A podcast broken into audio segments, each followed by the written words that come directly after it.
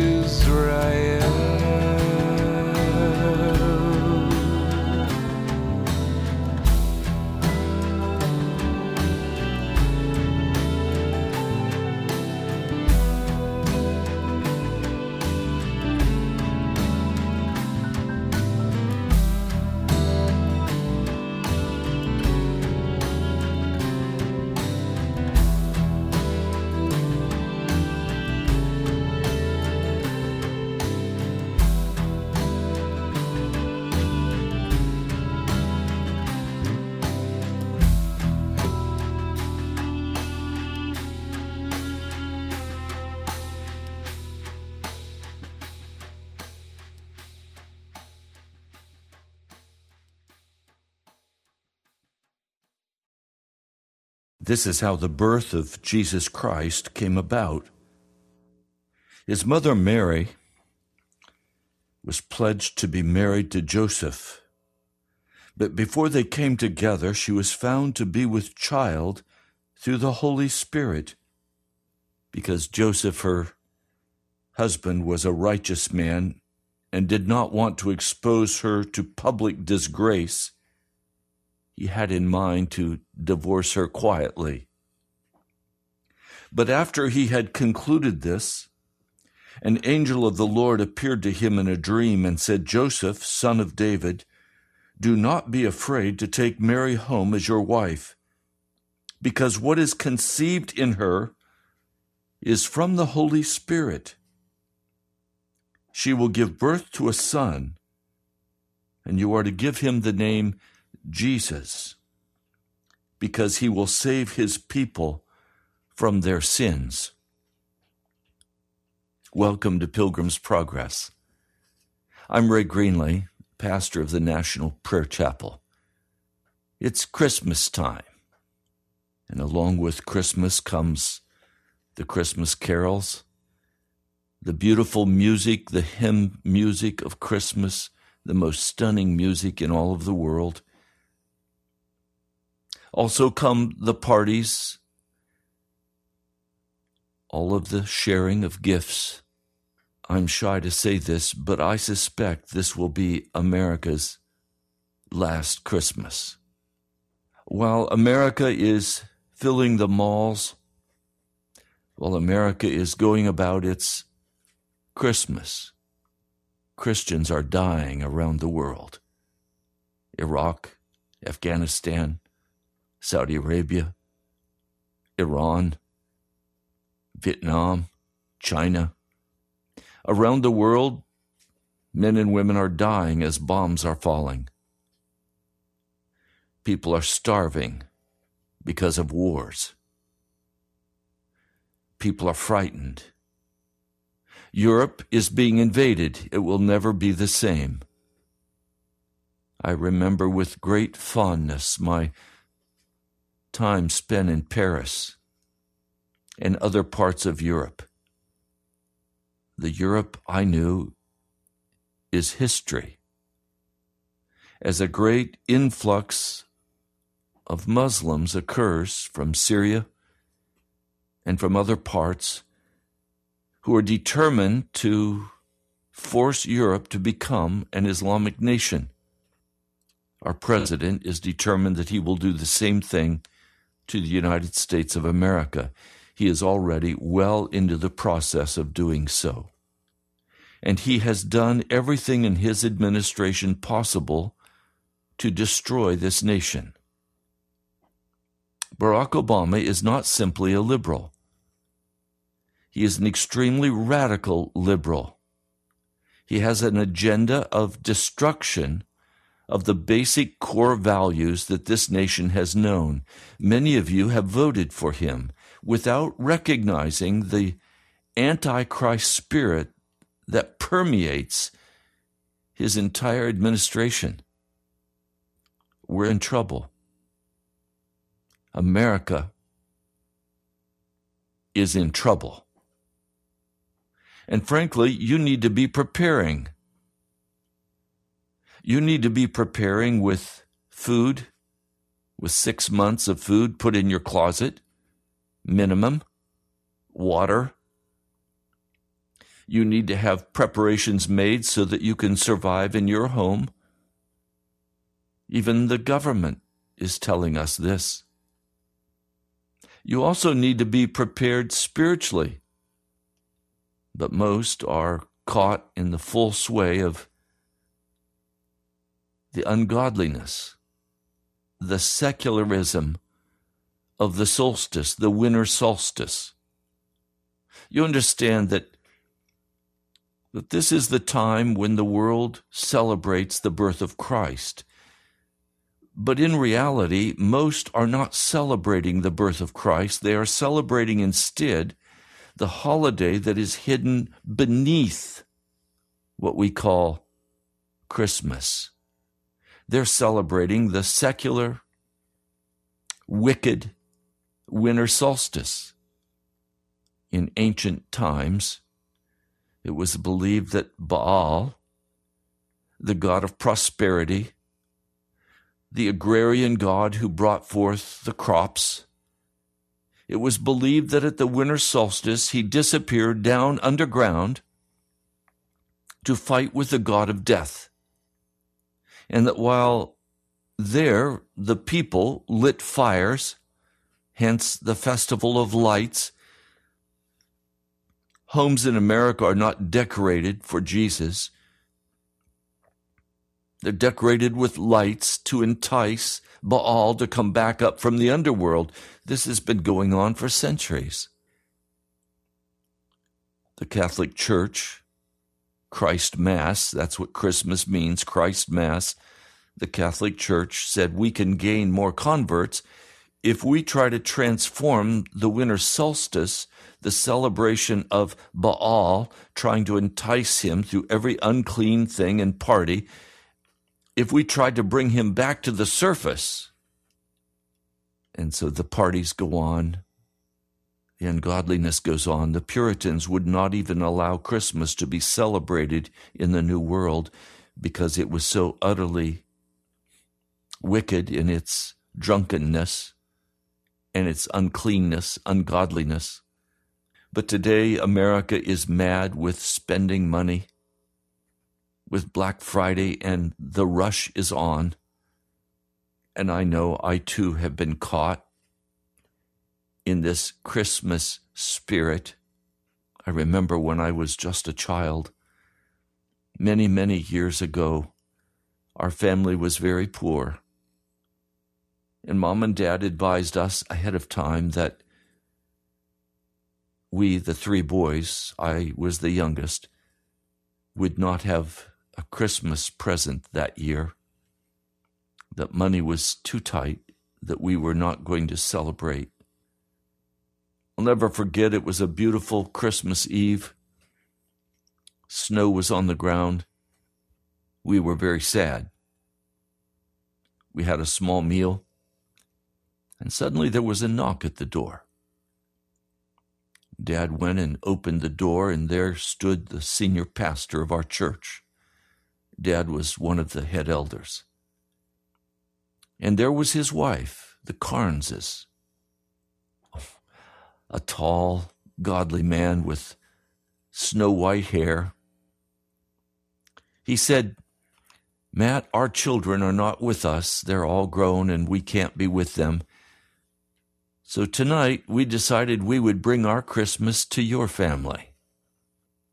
And so they brought in Christmas the decorations under the Christmas tree, a beautiful sparkling white mat, and on that they put up little houses with lights in each one.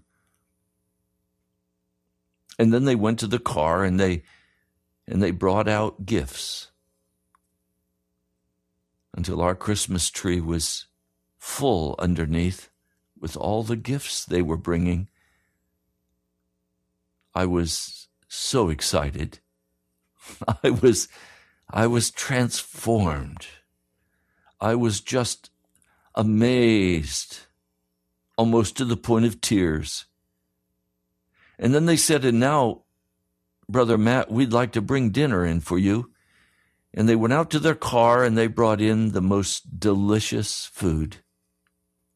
Our table was laden full the kindness of the Carneses.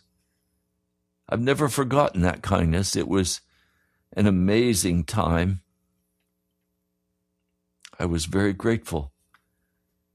And we had a great Christmas celebration that year. Touched my heart. And I won't deny that there is a wonderful, wonderful gift in Jesus Christ that moves us to be generous and kind and loving. I don't celebrate Christmas anymore. But I do do one thing. I I spend a great deal of my personal money giving gifts to non-Christians because At the Christmas season, non Christians are much more open to hearing about Jesus. And so I give gifts to those non Christians that I have met during the year to witness to them that Jesus Christ loves them, as evidenced by the gifts that are being given to them. I take Christmas as a time to, to witness that Jesus is the Christ. I'm not a Scrooge. In fact, I probably give away more now than I ever have in my life to people and children who need a gift and their hearts are open. And I can speak with them about our Lord. And so I love that opportunity. And I remember the joy of that of that Christmas Eve when our pastor was so kind and brought to us many gifts to say thank you to my Father for the wonderful gifts that He had given. But I'm very concerned because we are at the end. We are at the end of those pleasant times in America. I don't think they can be recaptured. America is facing the greatest debt of any nation in the history of the world. And not only is it the United States, but it is every nation. We are facing the threat of war on every hand, nuclear annihilation. We're facing the collapse of our dollar. Stores are closing. Many, even now, of you who listen are only working part time. Some of you are having an exceedingly hard time just making ends meet. I believe we have now begun to enter into the final throes of Earth's history.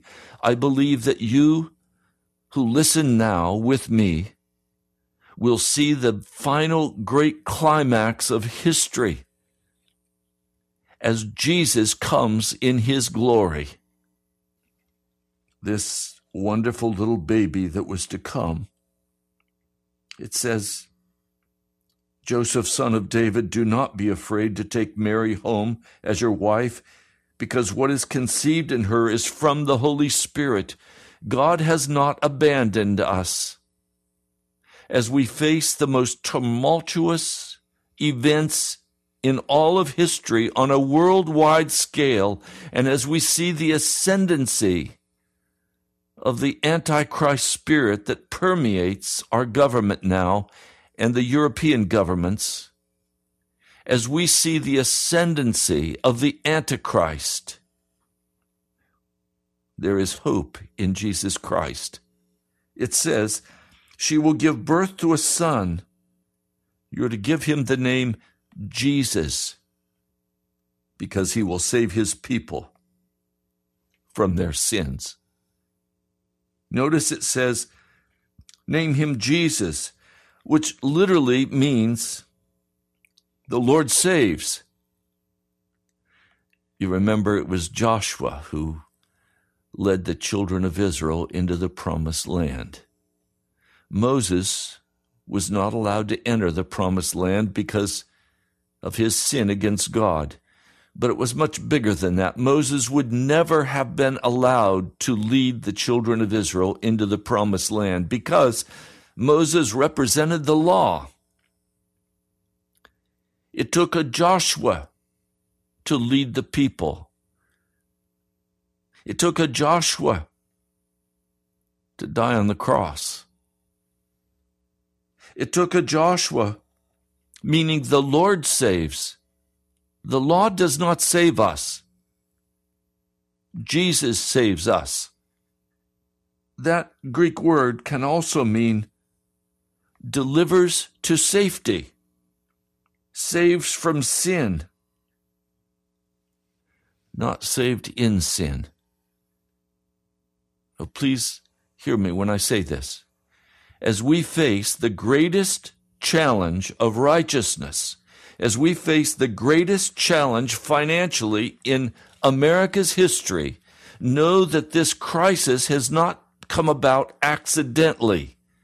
It has been a great design of many men and women who had wicked hearts to bring America down. And we have allowed this to happen by being numb and unconscious and believing that the good times would always roll and we would never have to stand up and fight. We would never have to stand up and say, stop this now. I mean, you see what happened with the most recent vote. Paul Ryan, who was supposed to lead the Congress in a way that would restore smaller government, the rights of the people. What does he do? He and the liberal, and I'm going to call them that because when I was a child, that's what we would have called these men called RINOs. We would have called them liberals. And the Democrats, who today are more socialist than liberal. Something we could not have imagined those years ago. What did they do? They voted a huge spending bill that will cause great destruction in this nation fully funding Obamacare, fully funding all of the incoming refugees. Now, please, I am not against refugees. I am not against immigration. I am against illegal immigration. I am against a president who will not uphold the law. I'm against an attorneys general who will not uphold the law. America is a nation based on law.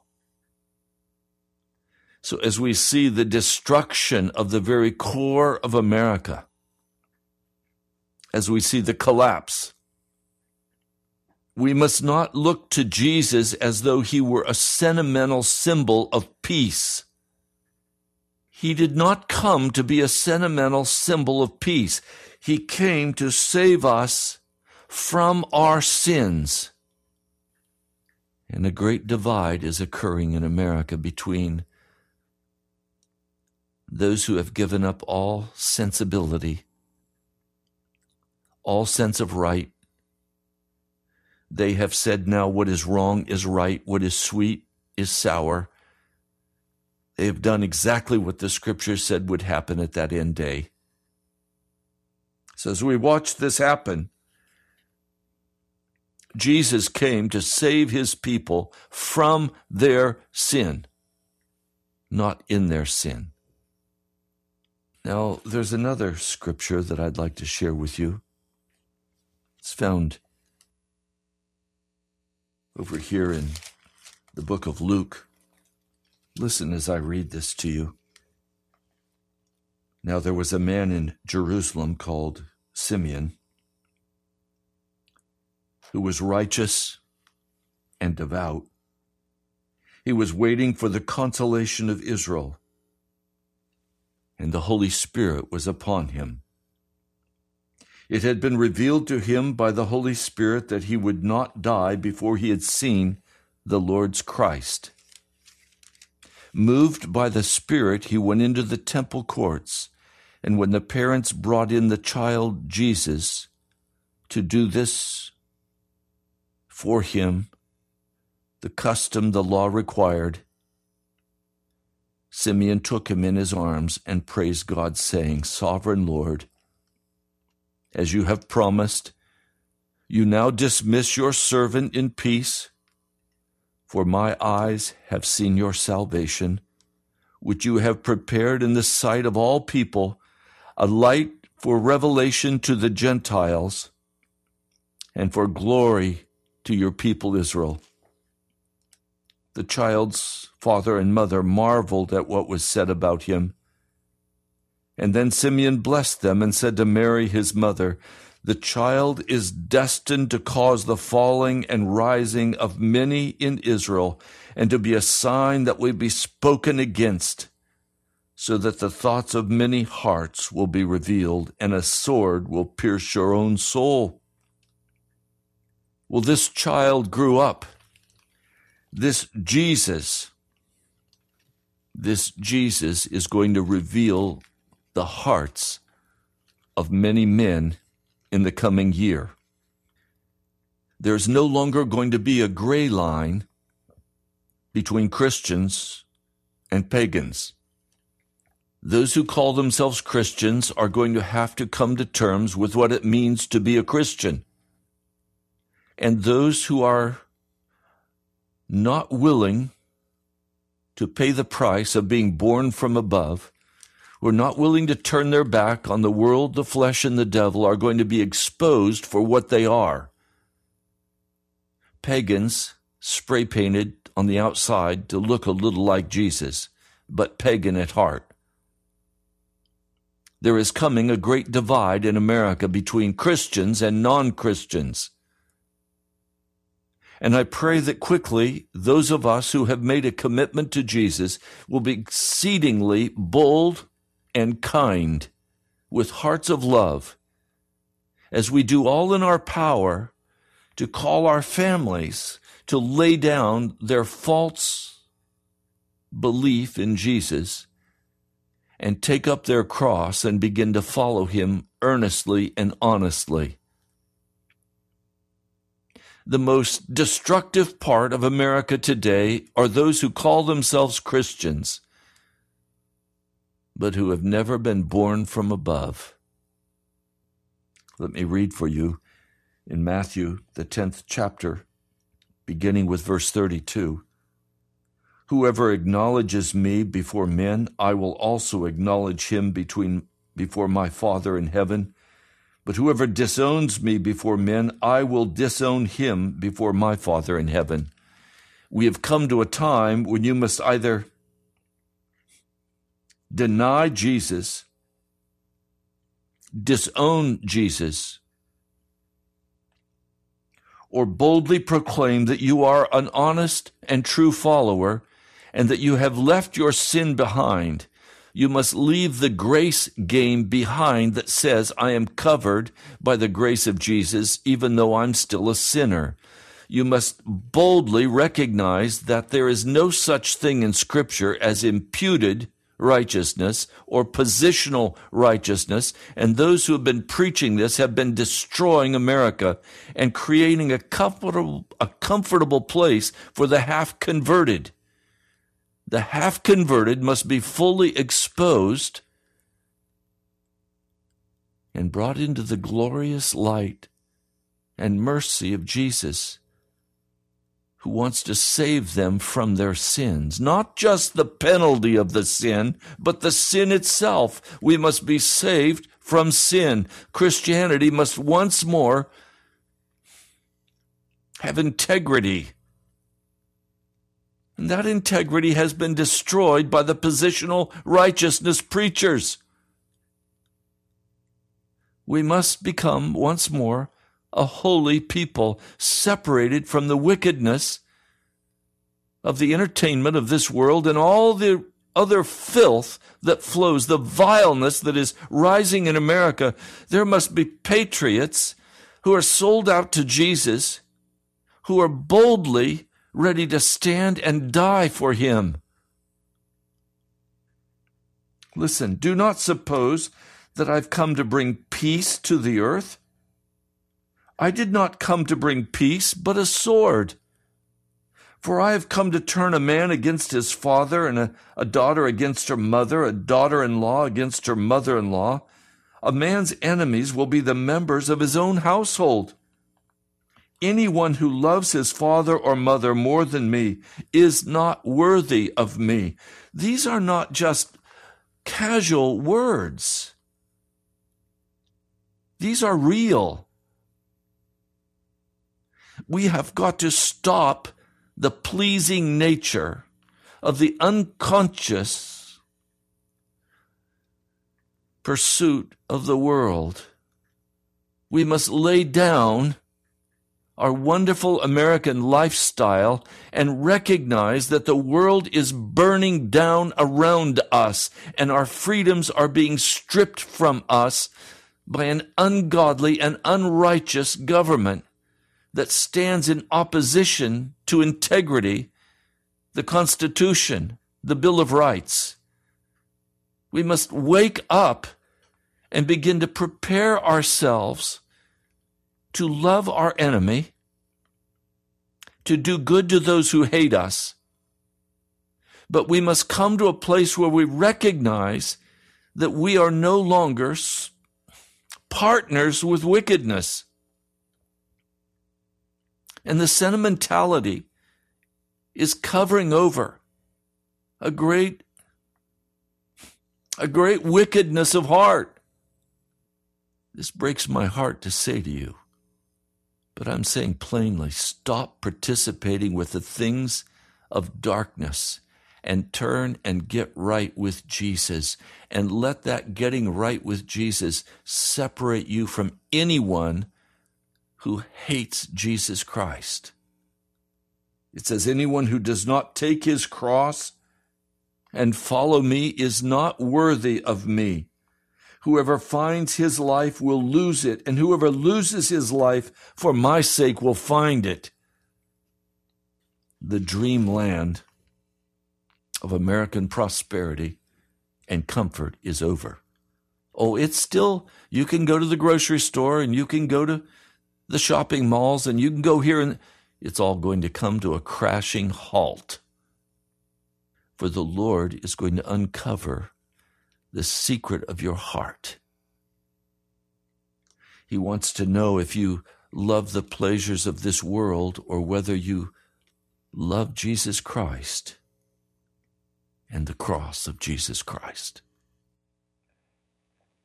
How are we going to deal with these, with these coming days?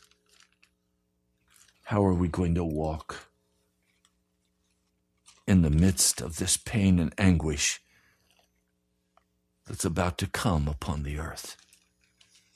It was all prophesied. None of this takes us by surprise. We all knew that the flesh counts for nothing. We've heard the sermons all of our lives. So, what are we going to do?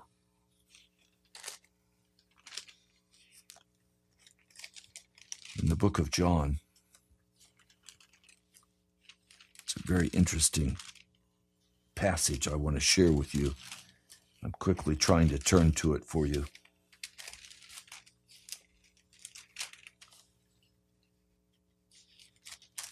the Lord promised that He was going to send a comforter to us. It's in John 16. I pray as I share this with you, your heart will be open. Jesus, looking forward, knew the days that were coming upon the earth. And he was very afraid for you and for me. He was afraid our heart would grow cold. And so he said, I'm going to send you the spirit of reality. He said, I'm going to send you, I'm going to send you a counselor who will advise you. And of course, we know from previous studies what the Holy Spirit, the counselor, was to say to us he came and spoke the words of Jesus to our hearts in that third chapter of the book of Revelation. The counsel was to buy gold refined in the fire, that is, an absolute confidence and faith in Jesus Christ, that he would come to us in the midst of our lukewarmness and that's what we have today an asleep, lukewarm Christian church that has allowed this wickedness to come into America because the pulpits have not burned with righteousness. Instead, they have softly peddled the lie of their positional grace, positional righteousness. And it has been the destruction of the American church. So, gold refined in the fire, absolute trust, buying also white clothing, righteous actions, and salve to put on your eyes so that you can see. I come day by day bringing that salve, hoping that you will see your condition before God and make certain of your calling and your election. He said, Those whom I love, I rebuke and I discipline. So be earnest, that is, eager, totally given to repentance, upside down your life a change, a transformation. Romans 12, a total a total changing of your whole mindset as you see the new reality that is befalling America and as you see the wickedness that has crept into your own life and the sentimentality of Christmas that has swept you away year after year. He says, You must repent. And then he says, here I am, I stand at the door, and I knock. And if anyone hears my voice and opens the door, I will come in and eat with him and he with me. He promises us the most wonderful gift of all intimate fellowship with him. But let's go back to the 16th chapter of John. He says, All this I have told you so that you will not go astray. They will put you out of the synagogues. In fact, a time is coming when anyone who kills you will think he is offering a service to God. Today, men and women think they are offering a service to God, to Allah, not the God of not the God of the Bible, a false pagan God, a Luciferian God the moon god. And they think that by killing you, they have done their God a wonderful service. Verse 3 They will do such things because they have not known the Father or me. I've told you this so that when the time comes, you will remember that I warned you. I did not tell you this at first because I was with you. And I'm telling you, we have now come to a time in America when very soon persecution will break out in America like it is breaking out all over the world. We're told that every five minutes a Christian is executed in Iraq. The slaughter is huge. Whole portions, nations of Christians are being slaughtered and cast out. John 16, verse 5 Now I'm going to him who sent me. Yet none of you asks me, Where are you going? Well, they didn't ask because they were so overcome with grief that Jesus would leave them. They were speechless, their hearts were broken and rent. He says, Because I've said these things to you, you're filled with grief. Jesus had been everything for them for three years. They had left their families and followed him. They'd camped in the in the hills. They'd camped in olive groves. They had gone hungry. They were totally dedicated to this man, Jesus, who was God among men. But I tell you the truth. It is for your good that I'm going away. Unless I go away, the counselor will not come to you. But if I go, I will send him to you. So we are not to be left alone as America crashes. Our hearts are not to fill with fear. We are to prepare as the Holy Spirit directs us. And we must be prepared to bear a powerful witness and testimony that Jesus is the Christ, even if it costs us our lives. And then he begins to speak about the counselor that he will spend, that he will send, and, and what the work of the counselor is. First of all, he would he will convict the world of guilt. That's the first thing he will do. He will convict the world. Notice it does not say he will convict his followers of guilt because they've already been convicted. The problem we have today is that many who call themselves Christians are not Christ followers. They still walk in their guilt. Do you? Do you still walk in your sin and believe that you're saved in spite of your sin? He will convict the world of guilt in regard to sin. If you were to ask me, what are all the scriptures about? I would answer, the entire scriptures, old and new, are about only one thing God's plan to remove sin from your life. God's plan to establish you in righteousness, in innocence. God's plan to save you from your sin that you can spend eternity with Him in glory. That's what the whole deal is about. He says the Holy Spirit will come and He will move in the hearts of the wicked,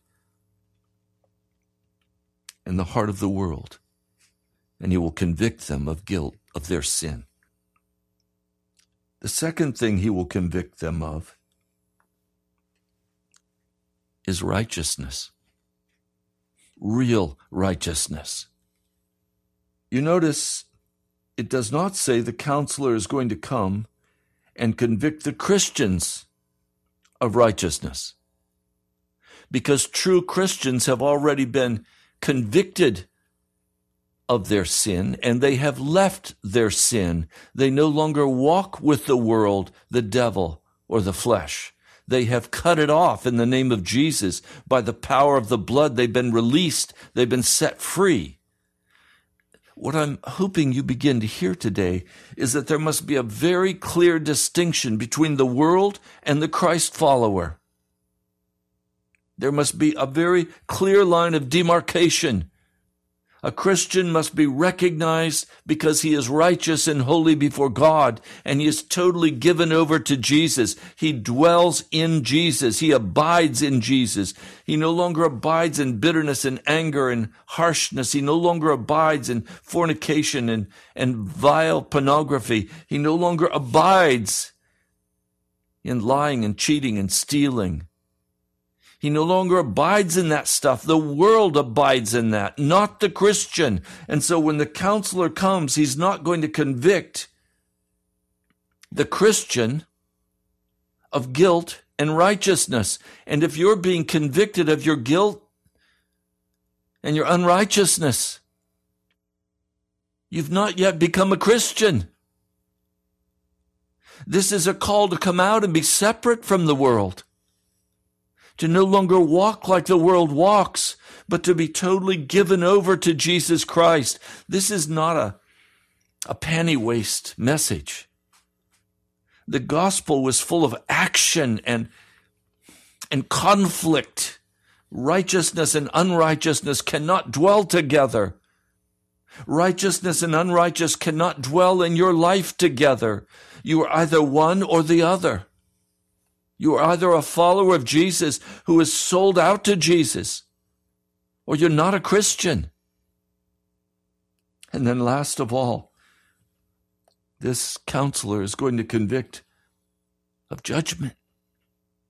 Judgment in regard to sin, because men do not believe in me.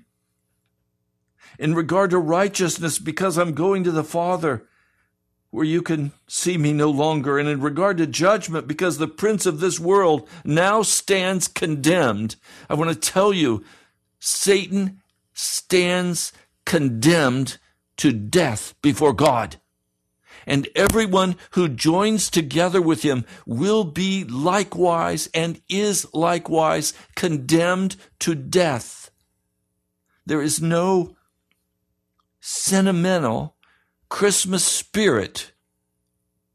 There is no hiding of wickedness.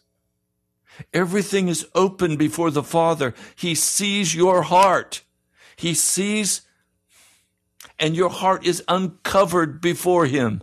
And now the Holy Spirit is coming to uncover every man's heart. And when the uncovering of every man's heart appears, some will repent and earnestly seek after Jesus with great weeping. I've seen this in vision. I've seen a great revival across America. It's not too late for America. I've been praying for many years, Lord, let, let your judgment come unto repentance in America, not unto destruction. We are coming to a time when every man and woman is going to have to make a clear decision. Will I give my life to Jesus Christ? or will I do what I have to do to get along with the Antichrist? Some pastors are now even teaching. I heard John MacArthur teach this that you can accept the mark of the beast because you need to survive and God won't judge you for it because once you accept Jesus as your as your savior, you're saved and you can't do anything to lose that salvation. So you can even accept the mark. These men are lying to you. It is absolutely necessary that we come to the knife edge of understanding that righteousness and wickedness must be separated in the life of every believer, and it must be separated not by keeping the law, not by legalism. It must be separated by faith in Jesus Christ, by the blood of Jesus, and by Jesus coming in and doing a supernatural work in our hearts where he cuts out the wickedness. Where he brings healing to our minds, where he renovates us, where there is a total transformation. The gospel is not mechanical. In some ways, it's organic, but I want to be more specific. The gospel, to be effective in your life, must be brought about as a divine act of grace it must be brought about by a divine intervention into your life. And God, right now, by the power of the Spirit and the blood of Jesus, is trying to say to you, wake up, look at your life. Have you wandered off into the wilderness and are you going to be devoured in the coming days as everything is collapsing? Are you going to be devoured by the devil or are you going to flee to Jesus and the ark of safety and walk in his power in innocence and righteousness, totally leaving behind all sin, being made righteous by the blood of Jesus Christ? I know it's Christmas, but Christmas is primarily about the solstice, about Baal, about money, about gifts, about prosperity. It's not, for the most part, about men and women celebrating the,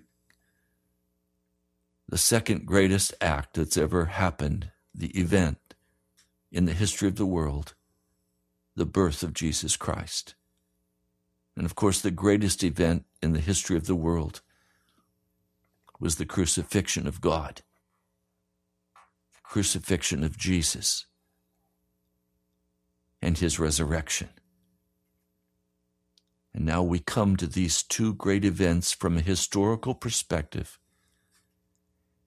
and know that this Jesus said, Now take up your cross and follow me and be crucified with me, that you can be resurrected in newness of life in the fullness of holiness. That everything has been done on God's side to offer us a way of escape from the collapse that is coming upon America and upon the world. The events that are about to transpire in this coming year will cause men's heart to fail with fear.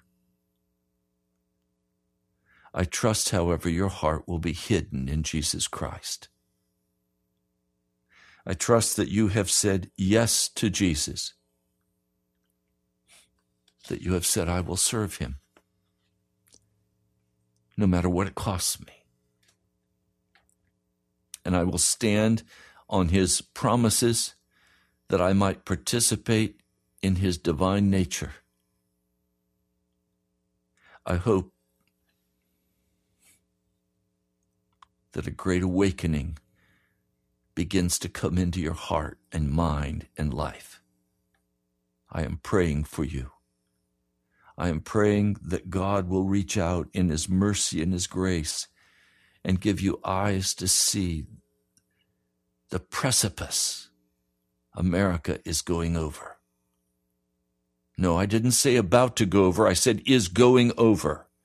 And every man's life will be judged, and every man's heart will be exposed. I pray God will give those of us who have committed ourselves to Christ the love and the grace and the mercy to help every person we can. But the divide must come. Jesus prophesied it. The Holy Spirit has come to bring that great divide,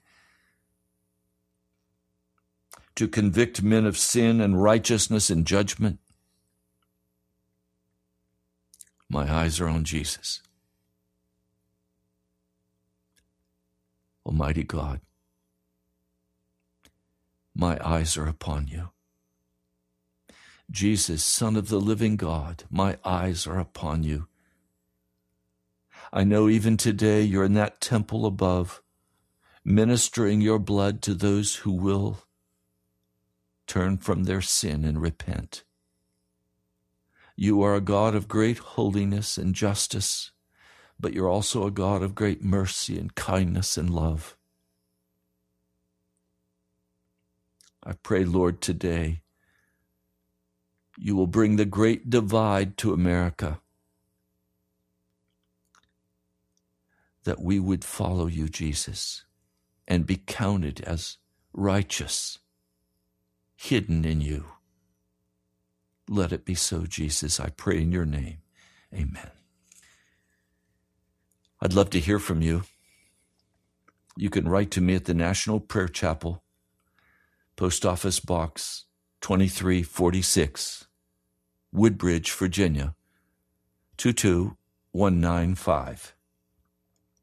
That's the National Prayer Chapel, Post Office Box 2346, Woodbridge, Virginia 22195. Now, I also invite you to go to our webpage. It's nationalprayerchapel.com. Thank you so much for joining us today. You've been listening to Pilgrim's Progress, brought to you by the National Prayer Chapel in Woodbridge, Virginia. Write to us at the National Prayer Chapel, Post Office Box 2346, Woodbridge, Virginia 22195, or visit us online at nationalprayerchapel.com. God bless you. We love you.